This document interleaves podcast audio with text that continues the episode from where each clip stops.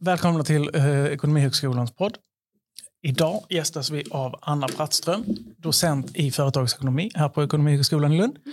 Eh, jag tänkte att du ska få berätta lite grann om dig själv och sen vill jag höra om din forskning.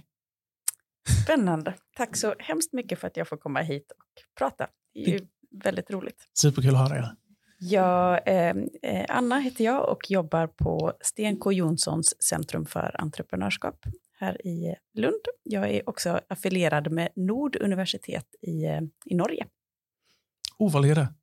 det är, de har olika campus. Jag är framförallt i Bodö som ligger norr om polcirkeln, eh, nästan uppe vid Lofoten. Du, det där måste jag fråga dig mer om. Så jag, eh, jag har varit i Lund sedan 2014 och disputerade på Handelshögskolan i Stockholm.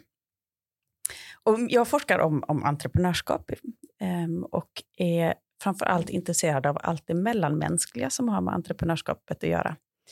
Så jag har kollegor som är mycket duktigare än vad jag är på saker som business model innovation och eh, eh den typen av processer. Men för mig är huvudfokus människor hur människor kommer samman och hur människor arbetar tillsammans för att utveckla någonting som är helt nytt och som faktiskt inte finns innan. Men hur hamnar du i Bode då? Det finns väl inga människor där? Om du är människointresserad? jo, då, Bode har ett jättespännande litet universitet. Mm. De är ju ehm, eh, Norge storsatsar på just innovation och entreprenörskap. De söker med ljus och lykta efter komplement till sin olja. Och i Eh, dessutom har de en väldigt aktiv glesbygdspolitik. Så de har ett universitet uppe i Norde med en entreprenörskapsutbildning och en jätteduktig forskargrupp som eh, leds av Einar Rasmussen bland annat. Coolt. Som också sysslar mycket med, med gruppdynamik och teams och människor och de liksom, aspekter av entreprenörskapet som jag är intresserad av. Berätta mer om det där med, med forskningsarbete kring, kring just teams först. Eh, nej men vi, eh, de senaste fem, sju åren så, så har jag tittat väldigt mycket på gruppdynamik i nystartade företag. Och då kom det utifrån en eh, observation om att så väldigt mycket av entreprenörskapsforskningen handlar om individer. Och också det man läser om entreprenörskap är ofta individer. Man pratar om Elon Musk eller Steve Jobs. De här liksom ensamma eh, cowboysen som river runt och ställer till. Just.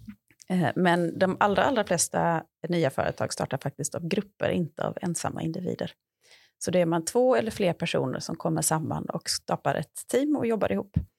Och alla som någon gång har spelat fotboll eller varit en del av ett team vet ju att det händer väldigt mycket i en grupp när man jobbar ihop. Så en grupp är ju så väldigt mycket mer än bara summan av de individer som kommer in.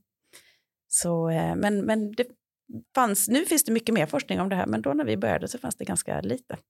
Så då startade jag tillsammans med kollegor på olika lärosäten runt om i Sverige ett ganska stort projekt där vi tittade på gruppdynamik i nystartade företag. Okej, okay, här, i, här i Sverige. Ni tittar inte på de amerikanska storstjärnorna?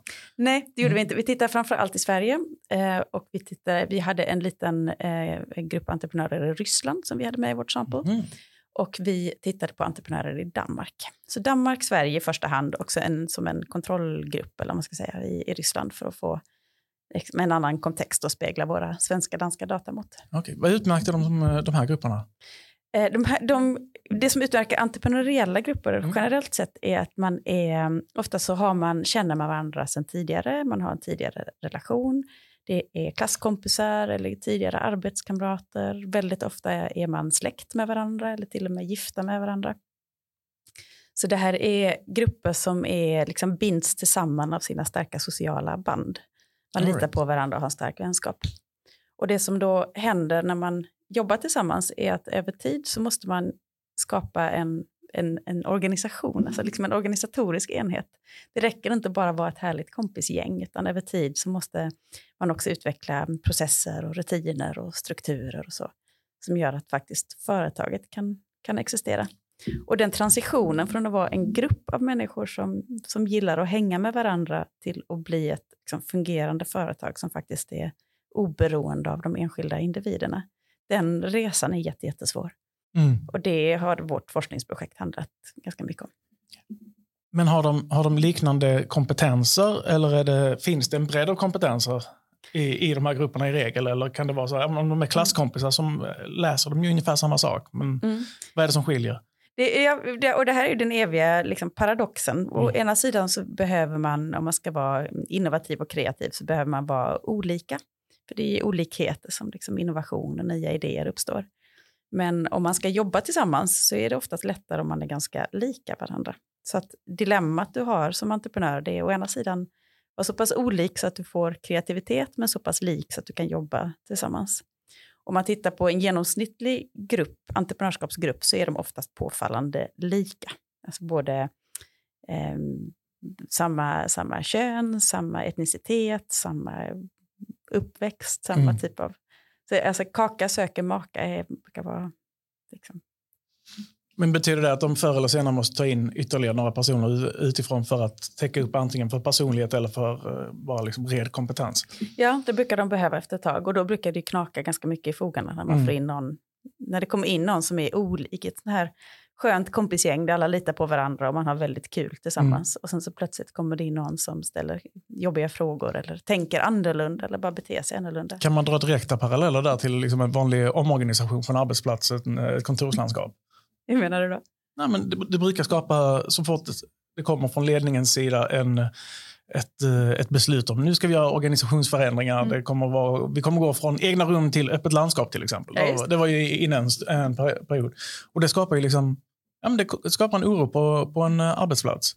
Ja, nej, men det, det, det lite, lite så.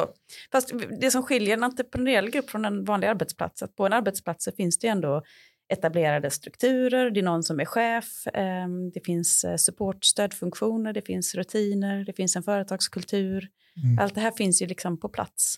När en entreprenöriell grupp skapar ett företag så måste de, samtidigt som de utvecklar sin produkt, så måste de också skapa alla de här sakerna, rutiner, processer. Ehm, Så de grupperna du tittat på har varit ganska tidigt startup-skede. Ja, det har de varit. De har varit under fem år. All right. Eh, Och sen har vi följt dem över tid. Det var väl det som gjorde vårt projekt lite unikt, att vi tittade just på gruppdynamik, är ju någonting Mm. dynamiskt som utvecklas över tid. Så det räcker liksom inte med att titta på hur gruppen är när de börjar jobba tillsammans. Det är mycket, mycket mer intressant att försöka förstå hur utvecklas de tillsammans över tid. Så det har vår, det har vår forskning handlat mycket om. Och, och hur utvecklas de? det är en ganska eh, eh, tuff resa för de allra, allra flesta. Um, första, Är den liknande? Finns det liksom hållpunkter som ni tyckte att ni upptäckte om och om igen? Ja, det finns vissa so- saker som är väldigt svårt. Det första som är väldigt svårt för de här grupperna det är när de ska börja gå från, gå från att vara sådär tre, två, tre, fyra till att bli lite större. Mm. Alltså när det inte funkar längre att bara vara informella och alla hjälper till med allt och, och så att man måste få någon form av rutin på plats. Den är jätte, jätte, jättesvår. Och företag som växer för snabbt eller som inte i tid hinner förbereda sig för den tillväxten som ska komma, de stöter ofta på väldigt stora problem. Sen har vi också lärt oss under det här eh, fältet att gruppen spelar väldigt mycket större roll än idén. Så Okej. att en, ett bra team kan göra fantastiska saker med en ganska kass idé. Ett dåligt team kan sabba den bästa idén alla dagar i veckan. Så ska du satsa på idén eller på gruppen så är Mm. gruppen viktigare än idén. Men det är väl är inte det lite typiskt i samhället överlag? Alltså att även skickliga yrkesmänniskor Mm. och även många, många forskare arbetar mycket med att vidareutveckla forskning som existerar snarare än att bryta en ny barriär och öppna en ny dimension. Absolut, de allra flesta företag och Mm. verksamheter är ju inte innovation. Det hade ju varit förfärligt om vi hela tiden skulle omarbeta allting. Nej, men Jag menar även, Eller? även inom innovation att det handlar mycket om att ta och förbättra, att innovera inom ett område som existerar snarare än att skapa ett nytt om, område. Liksom. Absolut. Eh, De allra, allra flesta innovationer är inkrementella, små, Mm. små förbättringar, förändringar. Precis det ordet jag vill ha. Så, så är det absolut. Och var det skillnad mellan, eh, mellan länderna eller var det en, en, eh, en liknande utveckling? Där? Nej, det ser vi ganska, just i den här studien, men det tittade ju framförallt på Sverige och Danmark som är Mm. ganska lika ändå kulturellt. Men sen har vi gjort andra studier där vi har jämfört med eh, Berlin och Silicon Valley till exempel. Och tittat på entreprenörer bete sig i de här olika ekosystemen. Och där ser vi ganska stora skillnader kring hur sociala normer och strukturer och förväntningar på hur man ska bete sig för att vara liksom en Och ge exempel. fungerande människa. Nej, men vi, tittade, vi gjorde en ganska stor studie där vi tittade på hur entreprenörer skapar nätverk. Mm. Nätverk är jätteviktigt för en entreprenör. Man måste känna personer för att få tillgång till kapital eller kunskap eller idéer och så. Och, sen, och mycket av den forskningen som finns kring hur entreprenörer skapar nätverk utgår från USA, framförallt Silicon Valley. Um, och då uh, har man sett att det är viktigt att skapa många kontakter, att, um, att mingla mycket, att ha många ganska ytliga kontakter så att när mm. du väl behöver någon så har du något att liksom dra på. Men och vad kan det vara man behöver då? Liksom? Um, du kanske behöver tillgång till kapital, du mm. behöver en ny investerare, du behöver förstå en ny marknad, du får, behöver få kunskap om ny, hur kunderna tänker och fungerar. Mm. Så är det bra att känna många. Men då gjorde vi en studie där vi jämförde eh, mm. hur entreprenörer nätverkar i Berlin jämfört med hur de nätverkar i Silicon Valley. Och då upptäckte vi att i, om du beter dig som en Silicon Valley-entreprenör i Berlin så kommer du inte särskilt långt. Om man ska hårdra de här två kontexterna lite grann så handlar det i Silicon Valley mycket om att skapa snabba, ytliga kontakter. Så det kunde räcka med att vi, vi träffades på en fest förra veckan och då kan jag ringa till dig och be dig om en tjänst och så kopplar du vidare mig till någon annan. Okay. Entreprenörerna i Berlin skrev, eh, beskrev ett mycket mer liksom djupa, långa relationer. Att de la väldigt mycket tid på att underhålla liksom befintliga nätverk. För att det är inte förrän du har en djup relation som du på riktigt kan liksom dra på den för att skapa ett nätverk. Så att vi har olika normer och för hur vi förväntas bete oss i på olika platser. Mm. Och det är ju inte, kanske inte så konstigt, men entreprenörskapsforskningen har inte riktigt tagit hänsyn till de här sakerna. Utan många av de entreprenörskapsprogram vi har eller de stödsystem som finns, de utgår liksom från Silicon Valley-modellen. Eh, skaffa många kontakter, snabba kontakter, ytliga kontakter.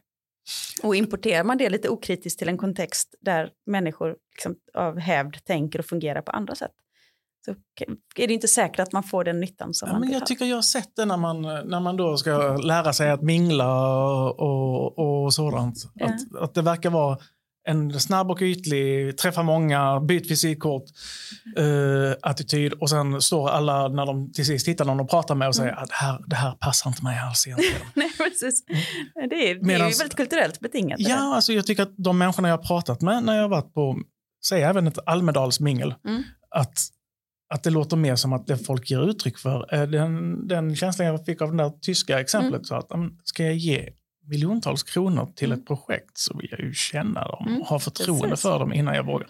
Mm. Vem är det här ens? Mm. Så hur har det funkat i, i, Sverige? Lutar vi, lutar vi som jag tror utifrån min otroligt ovetenskapliga mm. eh, spaning? Eh, just det här tittade vi på Tyskland och Silicon mm. Valley, så jag vet faktiskt inte hur det funkar ah, okay. i Sverige. Men man kan ju tänka sig kanske att vi är mer lika Tyskland än, än USA på det mm. sättet vi skapar relationer.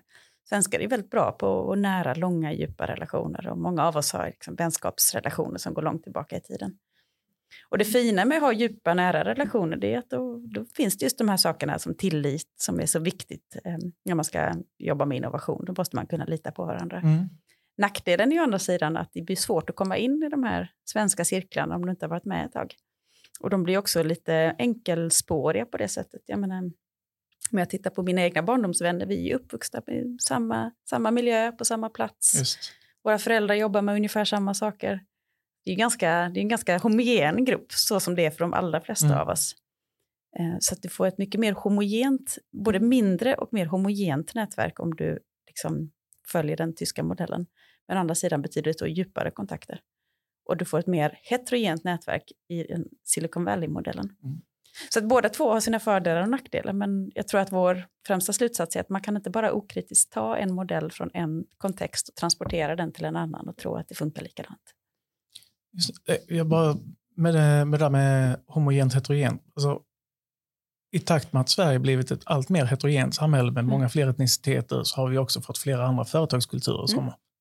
Har kommit hit. Mm. Hur kopplar det in i det svenska samhället? Nu kan jag tänka mig att det är svårare om du kommer till en IT-sektor och ska pitcha idéer för att få liksom, miljoner, men det finns ju andra, andra områden där, där flera etniciteter, om vi säger flera eh, etniska bakgrunder, mm. har starka företagskulturer som då också har mm. börjat etablera sig i Sverige. Mm. Finns det någon, finns det någon intermingling däremellan? Det skulle eh, det ju verkligen behövas mer forskning mm. om, alltså just hur, hur, hur Sverige ser ut. Det, alltså de tendenser man ser um, är, är, är, inte det är inte lätt, om man inte tillhör den liksom etniskt svenska kategorin, eller man ska säga, Mm. så, är- så är det, har man betydligt svårare att komma in i de här entreprenörskapsbubblorna. Ehm, det, är- när vi tittar på, ehm, när vi gjorde vår studie på gruppdynamik till exempel, så tittade vi på svenska inkubatorer och där hittade vi företrädesvis män i en viss ålder, alltså en väldigt homogen grupp. Ehm, det är, jag tror inte att det, den här miljön alltid är så öppen mot andra influenser som man kanske... Och bygger det på att det är liksom just kompisgäng ofta som, som startar upp? Ja, och, och tror också att vi har en, kanske lite mer av den tyska kulturen där, att vi när långa relationer. Och, och långa, djupa relationer mår ju väldigt bra av att vi är lika. Det är liksom Mm. lättare för oss då och, och bygga de här långa banden.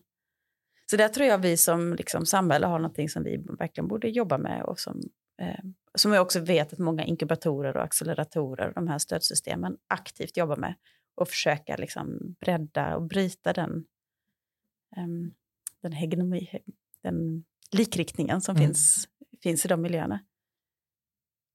För annars så missar vi, det finns ju massa potential som vi inte tar tillvara på. Eller hur? Både det med själva gruppen, hur, hur de funkar, men också liksom de kompetenserna som finns. Och jag tänker på det att i Sverige har vi ju alltid högaktat sig en uppfinnare. Mm. Vi har högaktat ingenjörer. Mm. Eh, Mindre så de andra personerna som verkar vara hyfsat viktiga för att ett företag ska kunna få in pengar, säljar, eh, säljardelen. Jag vet inte riktigt om jag håller med. Jag, Mm. jag, där tror jag vi har sett en kulturförskjutning de sista 15-20 åren kanske. Right. I takt med att entreprenörskap har blivit så otroligt hett Mm. så har vi börjat hylla personer som Daniel Ek på Spotify eller Sebastian Simakowski på Klarna. Och, alltså personer som inte är, i alla fall inte Klarna-gänget, det är ju ett gäng handelskillar som eh, är duktiga på försäljning och bygga bolag och, eh, och liksom upptäcka nya marknader snarare än på liksom det tekniska. Så många av de startup unicorns som vi kallar dem, Mm. som vi ser i Sverige nu, är inte kanske just ingenjörs... Inte alla i alla fall är Mm. ingenjörsursprung, utan kommer från liksom andra, med det här entreprenöriella sälj... Och det har påverkat synen på sälj överlag, eller? Alltså just sälj vet jag inte, men jag tror Mm. att synen på entreprenörskap Mm. har förändrats och håller på att förändras. Och har gjort så de senaste 15 åren kanske. Hänger det ihop med att vi tar eh, leads från just Silicon Valley snarare än från Berlin? Eh, det vet jag inte, det tror jag Mm. inte egentligen. Jag tror, att det är en, ett, eh, jag tror att entreprenörskap har blivit mycket mer uppvärderat de senaste 15-20 åren. Det är mycket hetare att vara entreprenör idag än vad det var förr. Jag tycker vi ser det på våra studenter, att bli entreprenörer, någonting som de ser som liksom en möjlig karriärsväg. Jag tycker man ser det i etablerade företag, hur de startar acceleratorer och corporate incubators och olika former av initiativ för att knyta startups till sig. Så att jag tror vi ser liksom en väldig uppvärdering av entreprenörskap och har sett det under en period. Och det, vad det kommer från, det är liksom vanligt en blandning av olika saker. Jag tror att det, finns, eh, det har kommit tekniska lösningar som har gjort det ganska lätt att, att vara innovativ. Man tänker alltså mobiltelefoner, Mm. bredband, eh, välfungerande 4G-nätverk, eh, plattformslösningar och så som verkligen har öppnat för helt ny typ av företagande. Eh, jag tror att det, entreprenörskapet tilltalar kanske den lite yngre generationen. Att det är, man får driva sin egen grej, man får göra, inte inordna sig i en befintlig struktur utan uppfinna någonting, jobba lite mer informellt och småskaligt. Och, Samtidigt har vi varit inne på att titta noggrannare på vad en entreprenörskapskultur innebär eller vad en startupkultur innebär. Mm. Vad, vad, är det, vad, vad är det för beståndsdelar vi, vi tittar på då? I en startupkultur. Ett- En startup är ju en liten, väldigt snabbrörlig organisation och är ofta ganska informella, eh, korta beslutsvägar, eh, ofta väldigt ont om tid. Pengarna tar alltid slut om tre månader, Ja. oavsett när du pratar med dem. Så att de, de behöver ju röra sig väldigt snabbt och, och agilt för att fungera. Eh, men sen tror jag det finns också ett, en startup, man tänker startup-världen lite bredare, alltså utanför det enskilda företaget så är en kultur som mycket betonar samarbete, utbyte av, av tankar. em, man sätter entreprenörer på samma plats som på Mink i Malmö till exempel, som Mm. är en inkubator där entreprenörer samlas. För man försöker skapa en form av liksom bredare miljö för lärande och utbyte av erfarenheter och så. Och, så det är ju, och det är väldigt, om det funkar eller inte, det vet, det vet vi nog inte riktigt ännu. Mm. Jag tror förutom de tekniska landvinningarna och att det här tilltalar um, unga människor så tror jag, ska man också komma ihåg att vi har haft en enorm tillgång på kapital de senaste 10-15 åren med styrräntor som har varit liksom bitvis negativa till och med. Det har ju östs in pengar i det ekonomiska systemet. Vi har en otrolig högkonjunktur bakom oss.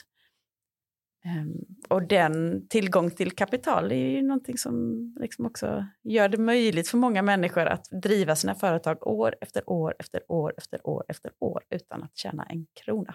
Utan tvärtom gå med ganska massiva förluster, för det gör ju väldigt många av de här mm. företagen. Så de kan ha väldigt höga värderingar. Eh, det vill säga många som vill betala för dem, för företaget, trots att de faktiskt går med ganska grava förluster varje år. Men lyckas en majoritet av dem stabilisera sig och liksom fortsätta och utvecklas och bli vinstdrivande till slut, eller trillar de flesta igenom? De, den absoluta majoriteten lyckas inte. Okay. Det här är en extremt riskfylld aktivitet att ägna sig åt, att bli entreprenör.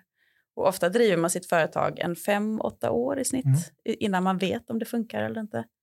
Vilket betyder att du ägnar väldigt många år, eh, hela ditt sparkapital, ofta mammas och pappas och kusinerna och farbrors sparkapital, eh, jobbar väldigt, väldigt hårt för ett, en företag, ett, en idé eh, med låg sannolikhet att lyckas. Så det är, inte, det, här, det är en väldigt riskfylld aktivitet. Vad händer med dem sen? Ja, det skulle jag också Är de duktiga på att liksom bouncea tillbaka? Man har ju hört om vad heter han, Branson som har, har haft eh, närmare tusen företag och eh, mer än hälften av dem har gått omkull. Ja, visst, men om du har av tusen och mm. hälften har gått omkull så har du 500 kvar. Det är ganska bra. Ser man att han är miljonär och så. Men de här människorna, hur klarar de sig? Liksom, har de bounce back capabilities eller vad det heter? Alltså så att de kan eh, komma igång på nytt? Har de, eller har de förbrukat förtroendet bland finansiärer? Därom tvistas det nog. Mm. Um, det är ju... Um, som sagt, Branson har en portfölj av företag. Mm. Um, så, och då gör det ingenting om några... Då kan liksom 99 av dem gå dåligt så länge ett går så pass bra så det täcker förlusten av de övriga 99. De allra flesta entreprenörer har ju inte en portfölj utan de har ett företag. De lägger alla ägg i en korg. Så där är ju liksom skillnaden mellan Branson och de ja. genomsnittsentreprenörerna. Så som eh, min bankman säger att man absolut inte får göra med sina besparingar. Ja, det så uppmuntrar vi entreprenörer att göra med sina besparingar. Därför att då får ju vi som samhälle ha en fin portfölj av många startups. Vi mår väl, som samhälle mår vi bra, mm. tror jag, av, av många startups. Men för den enskilda entreprenören så är det ju extremt riskfyllt. Och vad som händer med de här personerna sen um, Eh, ena, det finns de som argumenterar för att de lär sig jättemycket, att den här liksom lärandet och kompetensen de får som entreprenörer är någonting som företagen sen värderar väldigt högt. Så att man kan komma tillbaka in i, i liksom mer etablerade organisationer och med, med den resan som man har gjort. Det finns de som hävdar att eh, man behöver, det är okej, man misslyckas ett par gånger och så lär man sig av, eh, av misslyckandena och mm. liksom tredje, fjärde bolaget du startar kanske faktiskt blir mycket bättre än det första. Så du blir inte nödvändigtvis utdömd som eh, inkapabel? Nej, det är inte nödvändigtvis, men för en del så är det mm. kanske så. Um, det kan ju också vara, eh, om någon har drivit någonting väldigt hårt väldigt länge så har man ju man kanske också uttömt sina relationer och man har en, man har en partner som har ställt upp sig väldigt många år. Alltså det finns ju den typen av liksom sociala kostnader också. Um, och det är ett ganska kostsamt sätt att lära sig på det sättet. Om vi då mm. omfamnar tanken att, de här entreprenör, att man som entreprenör lär sig av misslyckande, det gör vi ju alla hela mm. tiden. Men att driva ett bolag under fem, sju år och nästan lyckas hela tiden, men inte riktigt. Ja, jag försöker sätta mig i de här personernas uh, skor. Och det känns ju jätterisky. Ja, det är, det är skrämmande. Liksom, det är väldigt risky. Ja. Men väldigt coolt. Men, ja, visst, och, och, men, också, men vi lever ju också i ett välfärdssamhälle. Då kommer vi tillbaka till kanske också segregationen. Det är kanske inte alla människor som har råd att ta den enorma risken. Mm. Utan det kanske kräver ett visst socialt skyddsnät hemifrån och ett visst kapital hemifrån för att liksom ha möjlighet. Och det är frågor som åtminstone inte jag vet svaret på, men mm. som jag verkligen tycker att man borde forska mer på. Vad är det som gör att vissa, men inte alla, har möjlighet att ta den liksom, enorma risk som det faktiskt innebär att bli, vara entreprenör? Man behöver ett visst förtroende också. Det vet ju också kommer med klass och social bakgrund. Mm. Vilket förtro eller vilken... Och då en högkonjunktur kan eh, slussa detta, liksom slänga detta framåt i och med att, man kan, att det strösslas mer pengar från folk ja. som har. Ja, precis. Då kan man ju upprätthålla det här under ganska lång, lång tid. Blir sugen på att starta någonting, men samtidigt så blir jag väldigt, väldigt skrämd av det du säger. ja. Nej, men jag tror man ska gå in i det, men jag tror man ska gå in i entreprenörskapet med väldigt öppna mm. ögon. Det brukar jag säga på min första föreläsning, när jag träffar våra entreprenörskapsstudenter för första gången. Så mm. brukar jag alltid eh, lägga siffrorna på bordet och säga att väntevärdet, alltså det liksom förväntade avkastningen du får på din tid, är väldigt mycket högre om du tar ett traditionellt eh, jobb i en etablerad, för liksom en mer traditionell karriärsväg än om du blir entreprenör. Mm. Entreprenör är ett yrke där få lyckas väldigt, väldigt, väldigt mycket. Så det är liksom genomsnittet eh, är inte relevant när man tittar på entreprenörer. I genomsnitt mm. så går det ganska dåligt. Men så finns det ju de här exceptionella fallen som lyckas otroligt bra. Och de behöver vi ju som samhälle och det, eh, och det är spännande och roligt. Men sen ska vi komma ihåg, det finns ju många som startar företag inte för att de tror att de ska bli rika eller för att de vill bli rika på det, utan för att de trivs med det sättet att arbeta eller de har en idé som de verkligen tror på eller man vill förändra världen på olika sätt och mm. tror att man kan bidra positivt genom att driva ett företag. Så det är inte alla entreprenörer som drömmer om att bli nästa unicorn, utan de, väldigt många är fullt nöjda med, med liksom ett mer småskaligt entreprenörskap. Är det många av våra studenter här på Ekonomihögskolan som går eh, entreprenörskapsutbildningen som startar egna företag eller var hamnar de? Ja, det är väldigt många som mm. startar mm. egna företag och, och, många också av våra entreprenörskapsstudenter som hamnar i olika stödorganisationer eh, för företag eller jobbar för etablerade företag som försöker bli mer um, entreprenöriella eller knyta till sig entreprenörskap, kunskap om entreprenörer. Så våra entreprenörskapsstudenter hittar man över, över i alla olika mm. möjliga former och eh, funktioner. Har du själv drivit företag? Nej, det är inte min... Eh, jag är nog för riskavert för att driva företag. Och jag tycker det är så väldigt roligt att få vara forskare och mm. fundera på de här sakerna. Tycker alltså, därifrån jag sitter som forskningskommunikatör tycker jag att eh, en hel del av ert, ert arbete som forskare alltså, påminner mycket om det entreprenöriella. Mm att, uh, att uh, jaga anslag, mm. att uh, styra en, en liten grupp, i bästa fall ofta alldeles ensamma, mm. om att utveckla era idéer och mm. kanske ett par handledare mm. eller samarbetspartners. Mm. Så jag tycker att det finns, det finns en hel del likheter också. Mm. Ja, men det har du rätt i, det gör det ju verkligen. Um, och hela tiden bara skapa någonting nytt som inte finns. Och vi bygger ju hela tiden ett, ett av många privilegier med att vara forskare är att man får bygga forskargrupper som är helt um, virtuella. Alltså mina, uh, jag har nära kollegor i Lund, men jag har framförallt nära kollegor på andra universitet runt om i världen som jag jobbar med och har kontakt med liksom, nästan på daglig basis. Um, det, är ju, det påminner lite grann om en entreprenör, att jag får liksom välja själv mina egna kontaktytor. Och, um, det är, det är spännande. Ja, och anställningstryggheten är ofta ganska vacklande inom, inom den akademiska världen också. Ju, ja, den många. är väldigt svartvit. Antingen mm. är man som jag otroligt privilegierad och har en tjänst. Jag är mm. anställd som lektor här i Lund. Så om all min forskning skulle eh, gå åt skogen och jag aldrig mer får ett anslag i hela mitt liv så har jag ju en, liksom ett väldigt roligt jobb som, som lärare istället. Så jag har ju en väldigt trygghet. Men det tar lång tid innan man når mm. den anställningstryggheten som akademiker. Och även jag var ju liksom i många, mm. många, många år efter, efter jag skrev klart min avhandling så hade jag noll anställningstrygghet. Mm. Och det är ett problem tror jag i akademin som gör också att många kanske skräms iväg från, från det här. Men din, eh, din nya forskning, nu har, du, nu har du kollat på teamen. Var, ja. var, var är du på väg nu? Nu vill jag, eh, efter att ha tillbringat så många år med att titta på eh, entreprenöriella grupper och jag gör mycket eh, kvalitativa studier själv, så jag träffar väldigt mycket entreprenörer så har jag, slås man över vilken eh, industri entreprenörskapet faktiskt har blivit de senaste 10-15 åren. Eh, liksom kontexten för entreprenörskap är en multimiljardindustri över hela världen som, där man säljer böcker, man säljer eh, eh stora konferenser, man säljer kurser, som vi mm. gör här på universitetet. Eh, man säljer stödprogram, man säljer Eh, det ena efter det andra till entreprenörer som produkter och tjänster som, som ju faktiskt tillhandahålls till entreprenörer och som också konsumeras av entreprenörer. Så jag tror att entreprenörskap har gått från att inte bara vara aktiviteten att starta ett företag utan också blivit en industri och en, en liksom produkt som paketeras och säljs. Och det tror jag får konsekvenser, därför att då finns det en kommersiell dynamik i att promota och stödja entreprenörskapet. Det finns kommersiella intressen av att upprätthålla entreprenörskap som ett starkt positivt ideal. Det finns många som tjänar pengar på att entreprenörskap är så hett. Och jag tror också det finns många som dras till den här kontexten för att det erbjuds sådana välpaketerade produkter och tjänster som man kan faktiskt konsumera som entreprenör. Man kan ta del av en inkubator eller gå till entreprenörskapsprogram. Det är som liksom hela kringverksamheten kring guldruschen i Kalifornien på 1800-talet. Så poppar det upp liksom eh, saloner, barer, de som säljer hästar och ja, lite... ny postverksamhet, diligensverksamhet, allt möjligt som tjänar pengar på att säga, ta dig västerut och gräv guld. L väldigt bra analogi. Absolut. Och de som, eh, man brukar säga det, att de som tjänade mest under guldruschen var de som sålde spadar, inte de som grävde efter guld. Mm. Um, så det tror jag, liksom, att det har vuxit fram den typen av industri, som till stor del också är understödd av offentliga medel, ska vi komma ihåg. Att det har satsats otroligt mycket från offentligt håll på att stödja entreprenörskap och entreprenörer.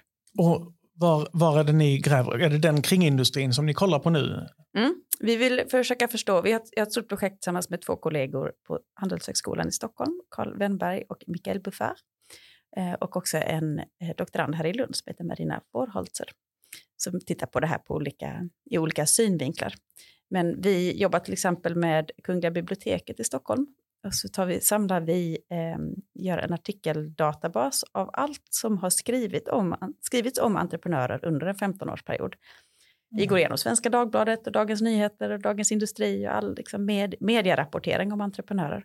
Gör ett stort korpus, textkorpus av det och sen så gör vi um, den här topic model som det heter, alltså maskinlärande algoritmer för att se vad, vad, liksom, vilka ordkluster kommer fram och hur förändras de över tid och hur har liksom, beskrivningen av entreprenörer utvecklats och förändrats över tid. Så ni kollar liksom även attityden, är det positivt värdeladdat? Exakt, okay. exakt så. Och så gör vi eh, eh, intervjuer och case-studier och där vi liksom gräver djupare för att förstå det mer liksom i, i kontext. Så det är det vi håller på med just nu. Vi är i mm. början av ett forskningsprojekt. Vi har fått medel från eh, Riksbankens jubileumsfond bland annat, Sten K. Jonsson-stiftelsen också, för att göra det här. Så vi eh, hoppas kunna pyssla med det under Så ni är precis i uppstartsfasen här? Mm, vi började i januari. Betyder det att ni tar på er er egen startup-uniform det, inte, inte fleecejacka nu, utan vad, vad, är det man ska ha på sig? Ja, som akademiker är det väl jag vet inte, foppatofflor och ja, det... propellerhatt kanske. Ser många sådana. uh, nej, men det, så vi, nu provar, vi jobbar väldigt induktivt, så vi mm. uh, går in och tittar på datamaterialet och försöker förstå vad det, liksom, vad det har att säga oss om, om just den sociala kontexten för entreprenörskap i Sverige här och nu och hur den har förändrats de senaste i, i nutid. Har ni, några, ja, men, har ni någon aning redan när ni börjar, några te, eh, hypoteser? Vi har, eh, vi har egentligen två eh, propositioner, alltså lite bredare mm. förslag. Det ena, vi tror att entreprenörskap har vuxit fram som ett väldigt, väldigt starkt kulturellt ideal i vår tid. Att entreprenörskap har, är någonting som, som anses vara relevant för, för, för oss alla, inte bara för några få. Eh, och att det finns liksom stora, starka positiva värderingar som folk i allmänhet knyter till begreppet entreprenör och mm. entreprenörskap. Mm. Vi kan ta ett universitet som exempel. Vi eh, tycker, man pratar om det entreprenöriella universitetet, man pratar om vikten av att alla fakulteter ska utbildas i entreprenörskap och så vidare. Alltså och då tänker vi allt ifrån liksom eh, Gnosjös verkstadsindustri via liksom high-tech-utveckling till den enskilda uh, accountingkonsulten liksom, som ja. jobbar själv. Ja, precis. Det finns, det finns, ja, vi tror i alla fall att det finns en tanke i, i vår, vår sociala kontext, alltså mm. Sverige här och nu, där, vi, där vi, det finns en idé om att alla de här grupperna eh, har mycket att vinna på att tänka mer entreprenöriellt. Um, och det, man, man undervisar om, det finns de som tycker att man ska undervisa om entreprenörskap i skolan. Redan i grundskolan ska man lära sig vara mer entreprenöriell och sådär. Och det kanske är bra eller dåligt, det vet jag inte. Mm. Min, min, enda hypotes är att, att det här idealet finns och det är signifikant för vår tid och det har inte alltid varit så, utan det är någonting som har vuxit fram. Um, och, och det, vår andra hypotes är just att entreprenörskapet har, att det har vuxit fram en industri kring entreprenörer och entreprenörskap. Um, och den liksom, industriella dynamiken i sig påverkar uh, kontexten för entreprenörskap. Lite grann som turistindustrin. Han är mm. aktörer, hotell, resebolag som samlas för att liksom, promota turism. så tror jag att även entreprenörskapsindustrin samlar aktörer som, som mer eller mindre koordinerat promotar entreprenörskap. Så det är våra liksom, utgångspunkter för det här forskningsprojektet. Och sen är vi intresserade av, är det på det viset och i så fall vad får det för konsekvenser? För till exempel vem som blir entreprenör eller vem som exkluderas. Vem får vara med i den här? Eh, vem, vem, vem hålls ute? Vilka typer av idéer, vilka typer av idéer kommer inte fram eh, i den här liksom kulturella kontexten? Finns det någon otippad del av landet som utmärker sig? När det gäller entreprenörskap? Ja.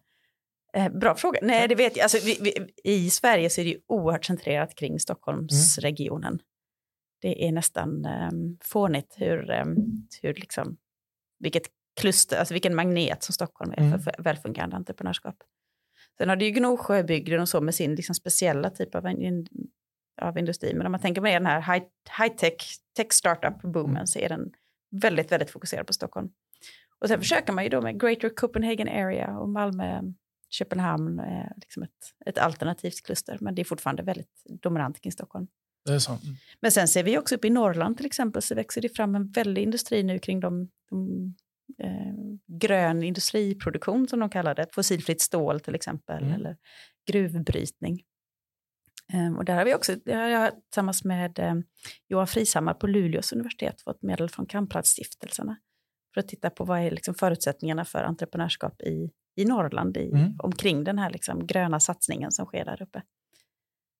Uh, och i en liksom region som är väldigt um, bunden av sina stora industriella spelare, Vattenfall, LKAB, Boliden. Och vad finns det då för förutsättningar för små entreprenörer att komma mm. in i ett sånt ekosystem? Jag för mig att det fanns massa eh, företag som gärna vill ha kontakt med just, eh, med just Luleå Tekniska. Just på grund av att ni har närhet till mm. kylan. Ja. Våra produkter behöver testas i ja. den miljön. Ja. Så att det kunde liksom locka till sig andra. Inte bara Facebooks datorer som behöver liksom kallt omkring sig, utan mer grejer. Ja, nej, men Norrland har ju alltså naturresurser framförallt. Mm. I, liksom, stålproduktion står för en enormt stor del av de svenska koldioxidutsläppen. Och så gör man, eh, har man på länge nu att experimentera med eh, fossilfri ståltillverkning som bygger på vätgasteknik. Mm. Eh, och LKAB är storsatsare i det. Så det är ett, en stor investering som staten har drivit i, i väldigt många år. Om det lyckas eller inte, det väl, vet vi fortfarande kanske inte ännu. Men vi är intresserade av i alla fall vad ger det för utrymme för entreprenörskap mm. i regionen. När jag tänker entreprenör tänker jag alltid på när den enskilda eller kompisgänget alltså, som startar någonting inom, inom privat eh, sektor. Eh, tänker jag fel? Är det en väldigt stor del som sköts inom det offentliga eller är det bara finansiering som kan komma från det offentliga? Nej, det är nog, ja, det, finns lite, det finns lite olika initiativ. Mm. Det, de liksom, tech, tillväxtentreprenörerna som jag framförallt tittar på i min forskning, det är, är mer liksom, privata initiativ. Mm. Men däremot får de väldigt mycket offentligt stöd i form av inkubatorshjälp, coaching, um, studiemedel är ju någonting som många ser som ett fantastiskt sätt att finansiera sin startup-resa på. Så, det, så utan det statliga stödet hade vi inte sett så många entreprenörer tror jag. Mm. Men initiativen är ofta privata. Vad är det som leder in i det här forskningsprojektet? Vad var det för, för liksom idé som gjorde att ah, det här vill vi, vill vi jaga vidare i? Eh, nej men jag tycker, det är liksom rent anekdotiska observationer när jag varit ute och samlat data om gruppdynamik så tycker jag det har varit så intressant att se vilken liksom, uttalad kulturell miljö som entreprenörskapet också är. Det mm. finns, väldigt, finns en väldigt tydlig estetik till exempel i den här miljön med pingisbord och popcornmaskiner och gulmålade väggar, post-it-lappar, liksom informell dresscode. Det finns ett speciellt, väldigt typiskt lingo som liksom verkar höra till den här... Eh, Vad säger man? Nej, det, som i alla subkulturer mm. så finns det ju liksom akronymer som man ska använda och man ska använda dem rätt som en markör för att veta mm. om du är inne eller ute. Eh, mycket liksom Silicon Valley-slang som kommer in. Man pratar om eh, the beachhead customer. Det är alltså den, beachhead är ju i militären de första du skickar upp på liksom, stranden i Normandie. Förtruppen. Mm. Förtruppen. Eh, I entreprenörskapsvärlden så betyder det de första kunderna som du liksom går in på. Mm. Man pratar om blitzscaling som liksom väldigt aggressiv uppskalning av, av sin så gärna militära termer? Ja, inte bara, men mycket, mycket mm. militära termer. Ganska, som sagt, jag, jag tycker det är intressant att, mm. att det verkar finnas en så stark subkultur kring entreprenörskapet. Och i det här projektet så är vi ju intresserade av då, men vad, vad, är det så och vad betyder det och vad får det Mm. för konsekvenser? Och Har det är här lingot läckt ut till eh, journalistkåren också som använder det i artiklarna? och beskriver det? Absolut. Mm. Man pratar om unicorns till exempel. Myt, det, en unicorn är ett företag som är över en miljard i eh, värdering. Ehm, och det är liksom det är också ett mytiskt sagoväsen som både finns och inte finns. Det, det är intressant varför man väljer vissa ord och inte andra till att beskriva, beskriva den här miljön. Har vi några av våra elever här som gått och blivit unicorns? Eller startat uh, unicorn-företag? Det borde jag verkligen veta. Eh, det, det vet jag faktiskt inte. Vi har ju är- många av våra elever här som har startat företag och Mm. driver dem framgångsrikt.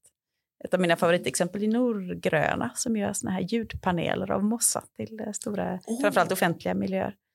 Det finns här i har- Luddabolag. Ja, vi ja, har men vi såna här. har Ja. eh, Mm. i, I byggnaden har vi ju sådana. Så de är, är egna. Det, de kommer från vårt entreprenörskapsprogram från början. Så det finns ju många, många spännande företag. Coolt. Det har varit jättespännande att prata med dig. Eh, jag skulle kunna hålla på hur länge som helst. Eh, tusen tack för att du tar dig tid Tack så mycket. eh, och ser fram emot att höra mer om, om det här eh, forskningsprojektet som du är inne på nu. Spännande. Tack så mycket Anna. Tusen tack.